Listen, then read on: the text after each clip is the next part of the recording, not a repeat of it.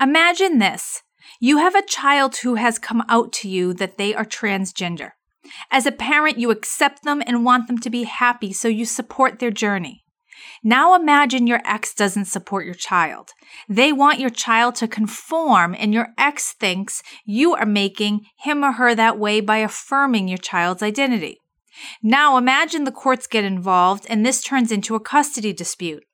This scenario is a reality for some families. Today's guest dedicates her work to helping affirming parents navigate these choppy waters.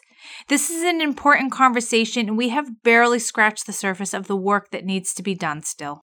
The Happy Even After podcast. The Happy Even After podcast. Divorce sucks, but it doesn't need to define you, and it doesn't need to be the end of your story. The Happy Even After podcast. Meet your host, Renee Bauer, an award winning divorce attorney, peacemaker, author, and founder of The D Course, an online divorce educational program. She's been doing this work for almost two decades, and she is passionate about helping all women make it out the other side. The Happy Even After podcast. Let's jump in. Hey everyone, welcome back to another episode. So I am here today with Cami Bellis. She is the co-director in the Office of Equity, Diversity, and Inclusion at the University of Arizona College of Medicine, Phoenix. She is also the founder of Mothers, Parents in Transition, a national organization dedicated to supporting parents of transgender and gender expansive children in custody disputes with unsupportive ex partners through collaborative research, education, and advocacy. Mothers and Parents in Transition envisions family court outcomes that affirm transgender and gender expansive youth and their supportive parents. Cami is also the recent recipient of the 2020 Building the Next Generation of Academic Physicians LGBT Health Professional Leadership Award. So last summer, I took a webinar with Cami and was just blown away by all of the issues surrounding this topic. It's so important. And I really just wanted to spend an episode talking about it and highlighting the unique challenges that come with that. So, welcome, Cami. Thanks, Renee. Thanks for having me. Really excited to be here. It's a long time coming to get you on here, but I am really, I'm really pumped for this because this is such an important conversation. And I think that anyone who's going through it feels so alone. So we're going to break it all apart, try to offer some support, and then send them to some resources that they can turn to after they listen to this to get in contact with you. So, in the plainest terms, you work with parents usually the moms, who have a child who is transgender or gender expansive, and they have another parent that does not support that, right? Is that like the plainest way of saying it? In a nutshell, yes. Uh, okay. Uh, so, yep, we have parents around the country, like you said, particularly mothers. Um, all of our case law, all of our research uh, really surrounds particularly the mothers or those assigned female at birth, um, who are the ones who the child initially expresses gender nonconformity or what we call gender creativity to that parent. And then the parent then affirms that child in their home. And, and the other parent, um, generally the father, but it, um, not necessarily. We we have had some parents who were in a same gender relationship, and so it really just depends too. Uh, there's lots of factors at play, but um, generally that other parent it is not supportive for a variety of reasons and then seeks to um, challenge some of the things that the supportive parent is doing and tries to block the child from socially transitioning, medically transitioning, legally transitioning. And so, you know, it ends up in, in family court. And this is certainly a, a very niche area. Um, you know, you'd said just starting to talk about it. Uh, you know, we've been talking about this since uh, about 2012 and we're it's really just starting to uh, explode. Um, you know, there are some some cases that have been highlighted that that get a little bit of media, uh, you know, in the last few years, and that can sometimes really ramp up the, the national conversation about it. Um, and then we also had uh, myself and, and, a colleague who was our principal investigator, um, we had a paper published in Family Court Review in 2019. And that also really started to spur the conversation on what are the issues that these supportive parents and their transgender or gender expansive children face in the family court system, a system that is rife with institutional transphobia, with implicit bias, and really haven't been formally trained on the issues that these children face. What do you see courts are doing? Like, what are some of the big decisions that have come out that have been successful or um, have been unsuccessful, really? Yeah, and I, I, assume you mean by successful that the child is able to be authentically themselves and that we have court orders that are in the best interest of trans children. And so, really, the court cases really vary and it really varies on how they're handled but more often than not uh, the courts are uneducated about these issues and we know that in, implicit bias and transphobia really run the show. Um, we're slowly seeing some court professionals that are trained on these issues but that's still really rare. Um, with many of the cases that we've seen um, judges are, are signing court orders like they're gender police which means you know they'll have a court order generally because the rejecting or unsupportive parent at courts to forbid the mother from affirming the child. And so a court order might look like a judge signing off on you know parent has to remove all feminine clothes from the house. And and we you know this is for cases where there's an assigned male child at birth and so mom is is court ordered to remove feminine clothes um, remove anything that quote unquote appears feminine and really like who decides that? That's a little bit arbitrary and based off of a our stereotypical notions and assumptions of gender. And so these are removed and because they're deemed appropriate inappropriate we know that courts are much more likely to have court orders that reinforce these harmful gender stereotypes and roles particularly for those that are assigned male at birth. It's not the same in reverse, uh, meaning, you know, if we have those children who are assigned female at birth, oftentimes those of us who are assigned female at birth, we are able to be a little bit more fluid in our gender expression. Uh, and for the courts, that's just kind of seen for some of them as like, oh, we just have a like a tomboy, or there's not generally court orders that go in the opposite, if that makes any sense. So, like, what are we going to like take away the child's jeans and their, you know, their Star Wars posters? I mean, no, that that's preposterous. Uh, so, what we have here is really gender policing um, for a lot of these uh, children that are assigned male at birth. And so, we certainly see a, a gender discrepancy there.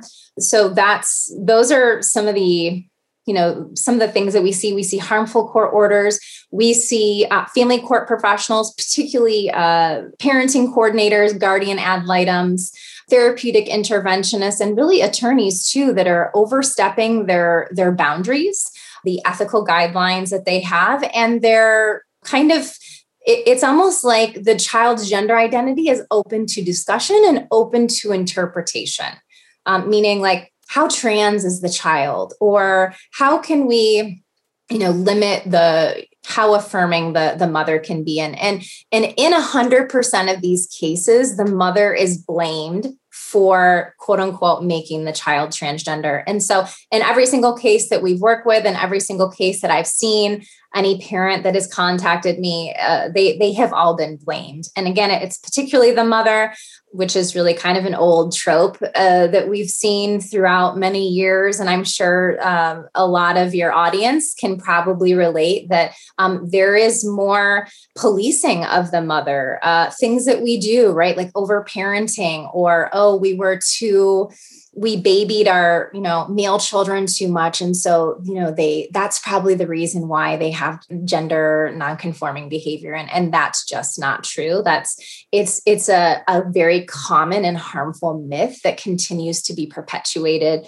throughout the family court system and so that's certainly one of the biggest barriers is trying to uh, get family court professionals to realize we need to look at the experts. We need to look to the medical and mental health providers' expert recommendations and guidelines that we have for this. And, and thankfully, we have that. But um, all too often, it seems like family court professionals are making these decisions uh, without uh, looking at the experts, without looking at the guidance and recommendations that we have from the research that says that children need to be validated and affirmed in their gender identities. And if that means that they have a medical intervention that that needs to be supported so there's so much what you of what you just said that I want to unpack and I'm not even sure where to start, but I'm going to start just by the courts because I'm certified as a guardian ad litem and I can tell you in that certification this issue never came up.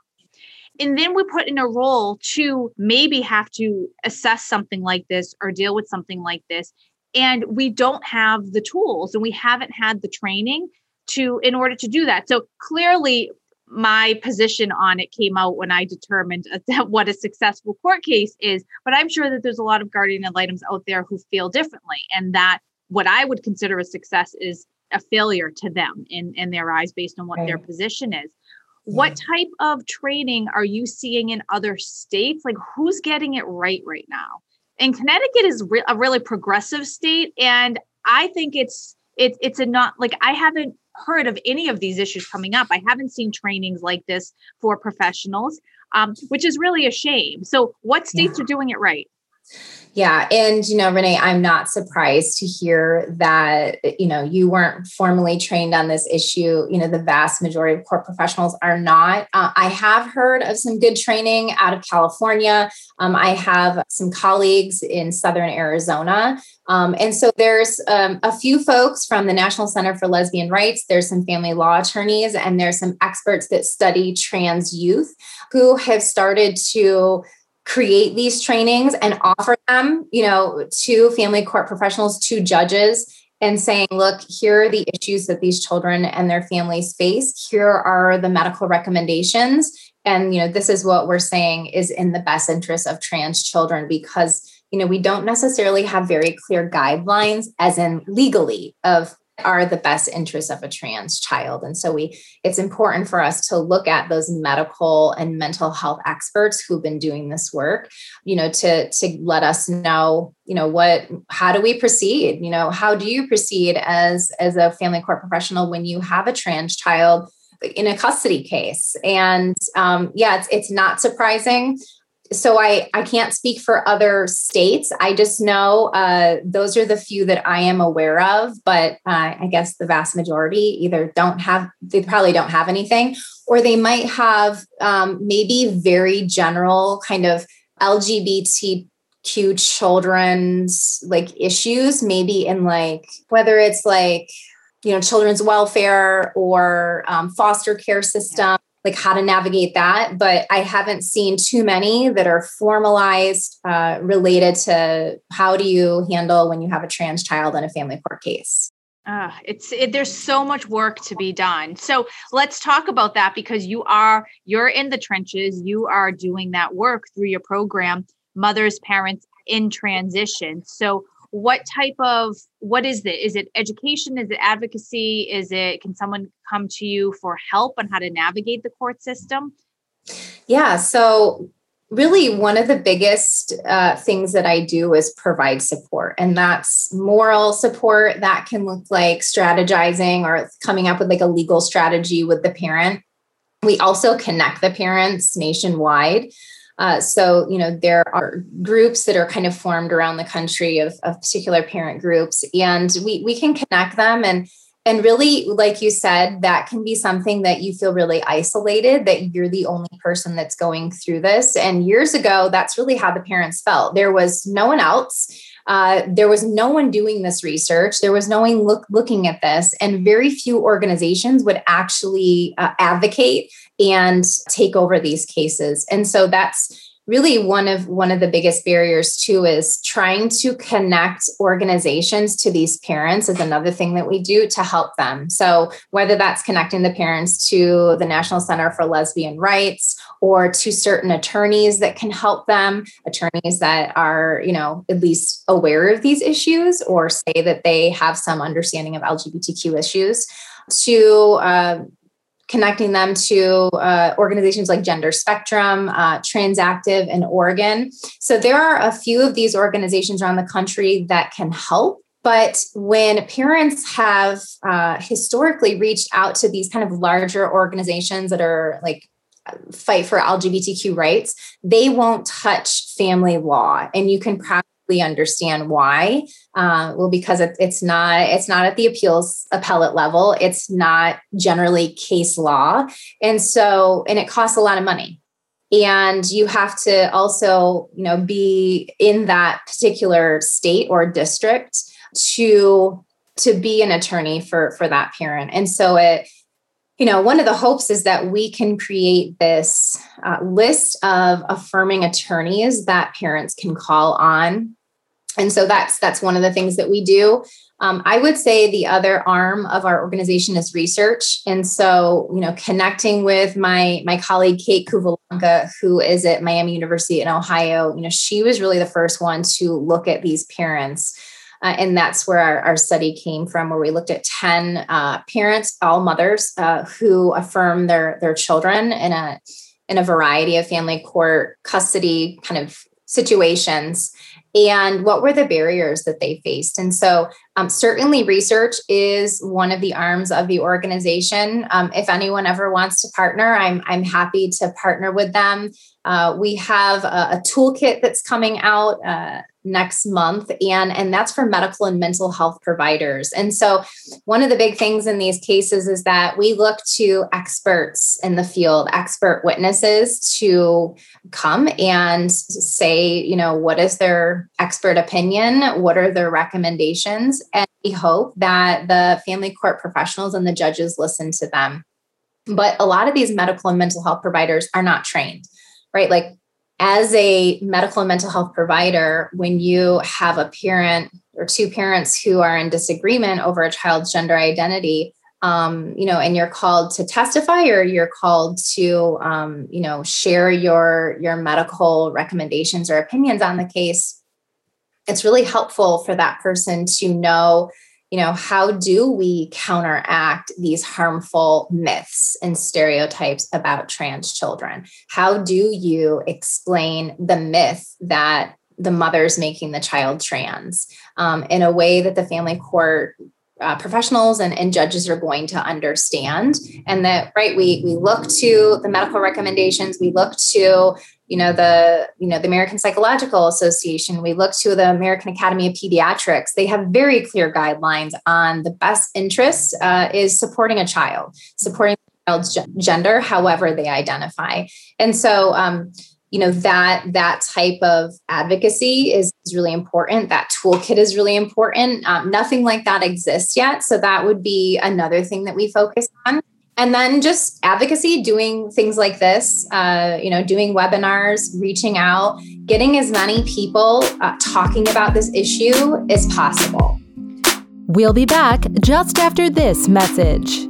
Do you believe that on the other side of your divorce can be a life you freaking love? What if i told you that to live a happy life you first have to believe you deserve it? How can you possibly create a life you love if you don't believe you are worthy of it Let's get you set up to start believing in you. Just text the word believe to 411 321 to receive a free Believe Yourself Badass guide. In this guide, we talk about power statements and how they can change your life. So stop what you're doing and text believe to 411 321. See you on the inside. So you said something that the children's opinion is is the one that matters. But if that was the case, we wouldn't be having this conversation because these custody cases would go down based on what the kids are asking for or what they're, you know, what they're turning to their parents for support in. So, do you have any theories on why that's not happening? And what are the reasonings that you're seeing that the, the child's wishes are being disregarded in these situations? Well, I would say it comes down to a few reasons. The first is institutional transphobia. And that the way that that looks in family court is that we do not take uh, really a person, uh, a trans person, or a child's right to their own body, um, having bodily autonomy, having the right to say, this is who I am, and that that's not it, that's not open for negotiation that we seek to challenge and question even the existence of trans people and trans people's lived experiences is transphobia. And so that gets perpetuated throughout the family court system. So I would say that's the first thing, the biggest one. The second is children's rights. Uh, children don't have too many rights in the United States, parents' rights trump. And while that can make sense for a lot of things, someone's internal sense of their gender identity is not really open for discussion. And um, that is my own personal opinion. That's my expert opinion. And, and that's probably the, the opinion of, of many of the researchers and, and experts that I've worked with. And so when you have this kind of combination of institutional transphobia, we have a lack of children's rights in the United States in general.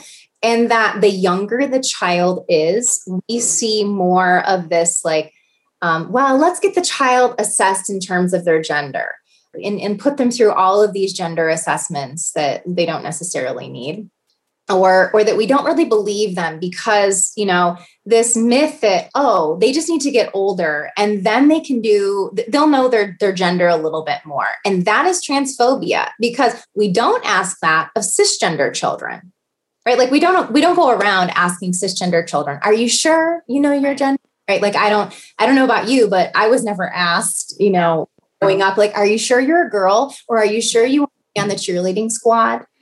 So this again right like rooted in transphobia in that um, the younger the children we believe that they're more open to interpretation. And let's let's have more discussion on that. And this that's the whole thing. The child's too young to know their gender and that that's really kind of across the board. That's that's a lot of what we see. And so unfortunately and in the quote unquote success stories that we see that is one caveat is that the child or children are gen, generally older right? So they're in adolescence. They're probably uh, between i would say after the age of 12 or 13 the courts are more likely to listen to them. And that's that's horrible but that's kind of where we are right now is that they tend to listen to them more. Um, though the children at those ages, right, they're hitting puberty. And so puberty is knocking on their door and they're like, I, this is uncomfortable. I don't feel comfortable going to school. There can be increased risk of suicide. There's depression. There's anxiety. Um, and then there's like being a middle schooler and a high schooler in general, which just exacerbates everything. But when you have where you can't be your authentic self. You can't have a medical transition. Uh, you can't you can't legally change your name. The courts will sometimes listen to those to those teens who are a little bit older. And so unfortunately that's where we're at right now. I like i said for the ones that are successful it has been generally that the parent who is not necessarily supportive like grudgingly agrees to maybe the child being on puberty blockers or um, being on cross-sex hormones or legally changing their name. So i don't know if that answered your original question. It, it, it does and I'm, I'm just like this topic this is the, the reason why almost a year ago i was like oh i have to have a, a deeper conversation with her because there's just so much here to, to talk about what happens? Do you even know? Have you been doing this long enough to see what happens when a child is not affirmed, when the court says to remove all of the girl stuff if it's a biological or born a, a male? and they're forced to not be the person who they know that they are like what what happens out the other end like what happens to that parent that parental relationship with the parent who's not affirming have you seen any of that so I can say anecdotally what has happened. We have not followed these children long enough. Um, we actually do have research, not necessarily with kids that are whose parents are engaged in custody disputes, but we have research on, you know, just typical trans kids who are not in custody disputes where if they are not affirmed, if they don't have supportive parents, you know we know they're more likely to engage in in risky behavior um, have an increase in substance use disorder increase in anxiety depression um, suicidal ideation issues at school, um, lower educational aspirations. And so we know that there's all these kind of awful things that happen um, when a child or when a trans person is not able to live authentically as themselves. And so we we posit that the same thing probably holds true, if not worse, uh, with these. Um, children who uh, you know whose parents are in disagreement and so you know we've had children who um, right they they act out. They get really angry. They refuse to leave the house. You know their depression and anxiety skyrockets. Uh, they will harm themselves. And then you know and, and that can be a variety of things right? Um, you know that can be you know I've, I've had parents contact me because their kid is you know, slamming their head uh, against the wall um, because mom took all of their girl things away and they're angry. And sometimes it doesn't necessarily matter whether the mom, you know, says, I need help. Um, you took away this court, you know, you put this court order in place. My child is harming themselves. I, I need support here. And um, unfortunately, the courts really won't do much about that. Um, they might say, well, it's because of the conflict between the parents. That's why the child is self harming. That's why the child's upset. And they don't want to point to that the child has now been forced to be their assigned gender. Uh, they don't want to look at that because to them, it's much easier to point to, oh, parent conflict or both parents are in conflict. No, that's not that's not the reason. The reason is transphobia. The reason is harmful court orders. I'm really curious to know if judges are trained when they go. Most judges go to training once a year. They they learn how it's like judge school, at least in Connecticut. You know, they have for a couple weeks, and I'm really curious for the family judges if this is any part of their curriculum on this topic.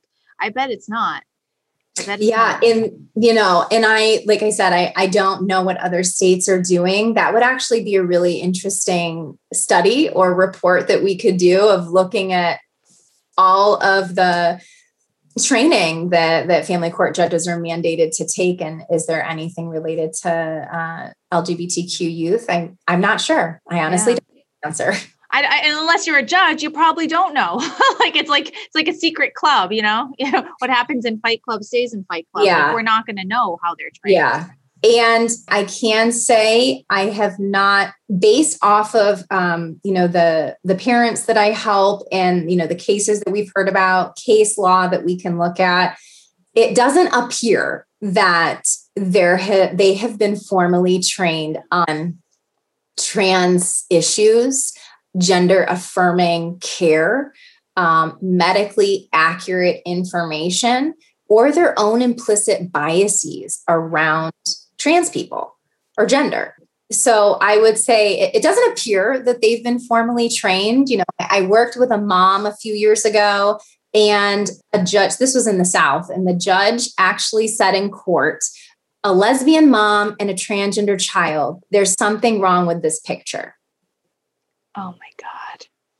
And so, it, you know, people will sometimes say to me, well, you know, it's 2021. Like, it, you know, things have changed. It can't be that bad. And I say, well, it is. And if you think that you're not living in reality, you are not aware of the issues that are that these parents and their children face, and you know it's kind of like living in this like fantasy land that that a judge wouldn't say that or a judge doesn't have bias. And um, i think that that's one of the clearest examples of uh, bias coming in. And i you know and that case really exemplifies when you have kind of these multiple oppressions where we have a, a mom who's a lesbian who just happens to have a trans child. And so she she's got you know two strikes against her yeah. Oh, that that just like that that's so heartbreaking. That really just ticked me off and made me so sad for for the whole situation. We just we have to do better. Our court system has to do better.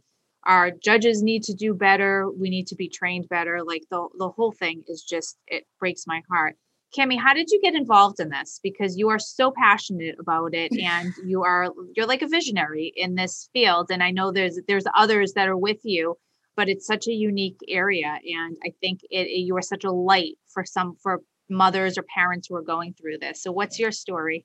So I I mean I've been doing LGBTQ work since 2005 and you know I realized I didn't know a whole heck of a lot about the T right uh, trans issues and I am mostly uh, self educated. I did kind of throw myself into this work and go to conferences and um, really a lot of, of, of my grad work, uh, my grad school work came from how do we teach people about these challenging concepts like racism and sexism and homophobia and transphobia. And so I got really involved with the trans community and just teaching about trans issues and then really found this this um, group of of parents who it was like this um, this area that wasn't even explored yet, which seemed like, uh, you know, the most at risk and needing of support. And so that's when I contacted uh, Kate Kuvalanka in, in Ohio and I said, Hey, you know, can you research these parents? Because no one is. And, and she said yes. And it took us seven years to get that published and get that study going. And it's a longitudinal study. So I've been in this work for quite some time, and particularly uh, trans youth and adults since 2012. And, you know, I guess as far as my passion, I, you know, I, I almost have a sense that uh, I was put on this earth to do this work.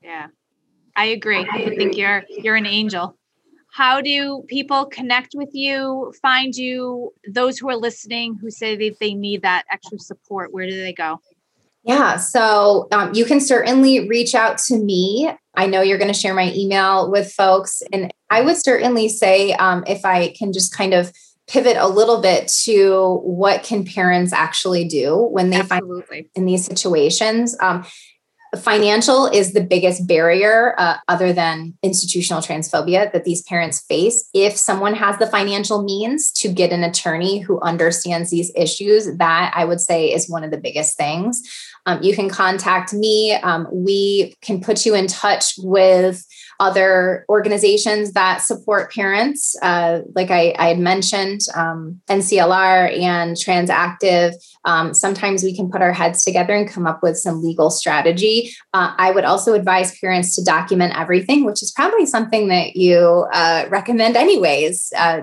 to parents, regardless of kind of what situation they're in. But um, that is really critical in these cases because like I said, when we are, uh, when the family courts are blaming particularly one parent, or they say, well, you made a unilateral decision, or you went behind the other parent's back and supported the child.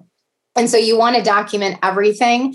Um, we want to follow the recommendations of the medical and mental health experts in the field. And so, at least, you know, when we have parents who are saying, I was following recommendations, I'm following what what are the recommendations from the experts it's a little bit harder to challenge that it's certainly challenged in court but it's a little it's a little bit harder to challenge that if you have joint legal decision making this is a little bit tricky but attempting to communicate things with your ex as much as possible. This can get tricky when you have an unsupportive parent. Um, like i said they they might think that the child's gender identity is, is open for discussion. What is open for discussion is how we as parents plan to move forward and support our child and follow the recommendations from the experts. And that is something that I really encourage the parents to do is that things that you do need to share legally, we need to share those things, but we are not legally obligated to share our child's identity. Right? Like if a child came to us and and you know they came out as gay or um, you know, they, I, am trying to think of another identity. Um, but certainly, uh, I've never seen a court, I've never seen a, a, a parent's agreement uh, yeah. that states that you need to whenever a child wants to or, or, is is this coming out or i guess is a sexual orientation other than straight you need to alert the other parent. No we don't have court we don't have parent agreements like that. Um, so why would we out the child and in doing that and particularly in these in these cases sometimes the child says i don't want the other parent to know yet. I, I just i'm just letting you know and then maybe when i feel comfortable i'll let dad or mom know and so that is not our That is not our right to out the child to their other parent without their consent. Uh, and I will I will fight that. yeah. Well, I think that that's a really good point because most, a lot of times that I've seen anyway, I've seen it, it's in like in my own personal family too. When that person came out, it was okay, I'm coming out to the person I'm comfortable with and not yeah. the other parent until, you know, until they were ready.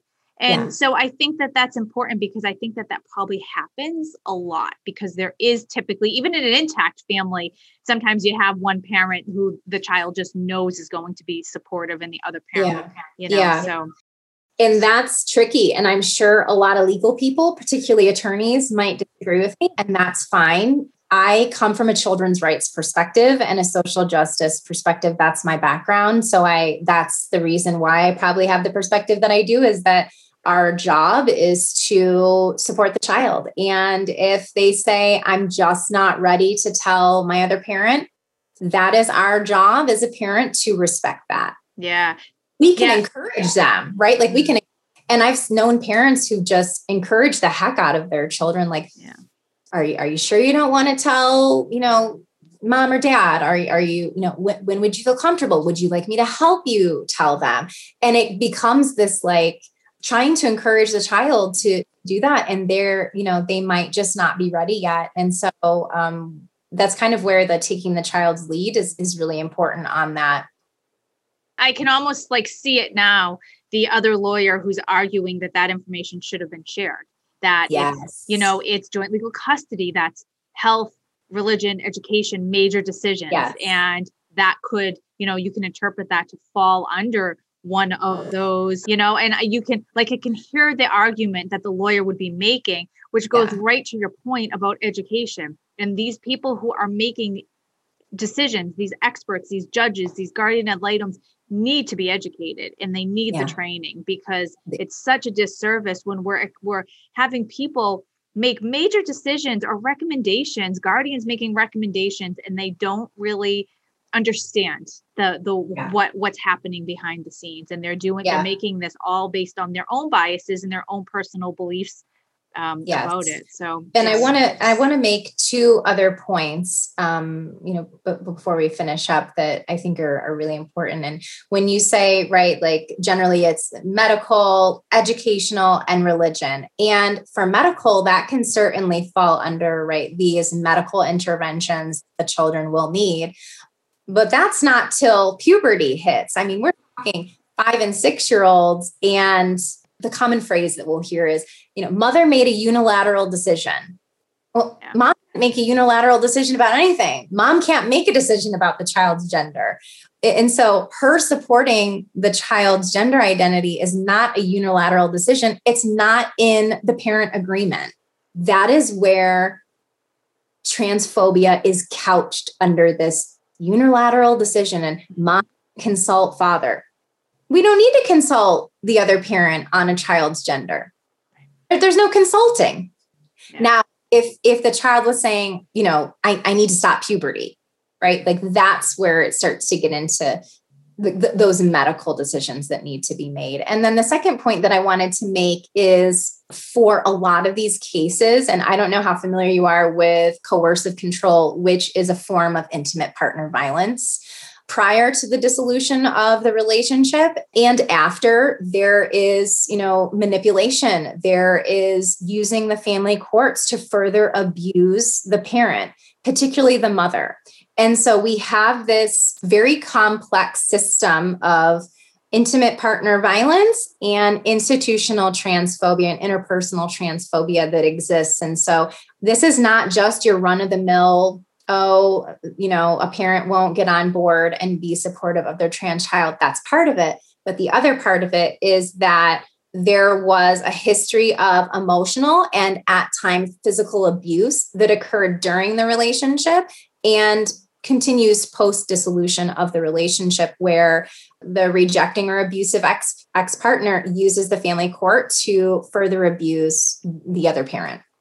Oh, Cami, thank you so much. You are, I hope anyone who's listening to this, who is connecting with it, who's going through the same thing, reaches out to you um, because you are such a wealth of knowledge and because you're so passionate about it and really believe in these parents who are trying to affirm their kids. I just hope that some of my listeners um, who are in this situation really reach out to you and tap into your network because it's incredible. So I could go on and on and listen to you forever. It makes me like want to end up into this recording and start like advocating in my state about uh, training and for guardians and judges and all of that. And I just, there's just, like I said it before, there's just so much work that as professionals we have to do surrounding this area. Yeah. So thank you for bringing some light to it and for all of your knowledge and the time that you spent today. Thank you so much for having me, Renee. That's a wrap. Link up with us at MsReneeBauer.com. Remember to rate and review and share with anyone you think might find this episode helpful. You can change your story and live happy even after.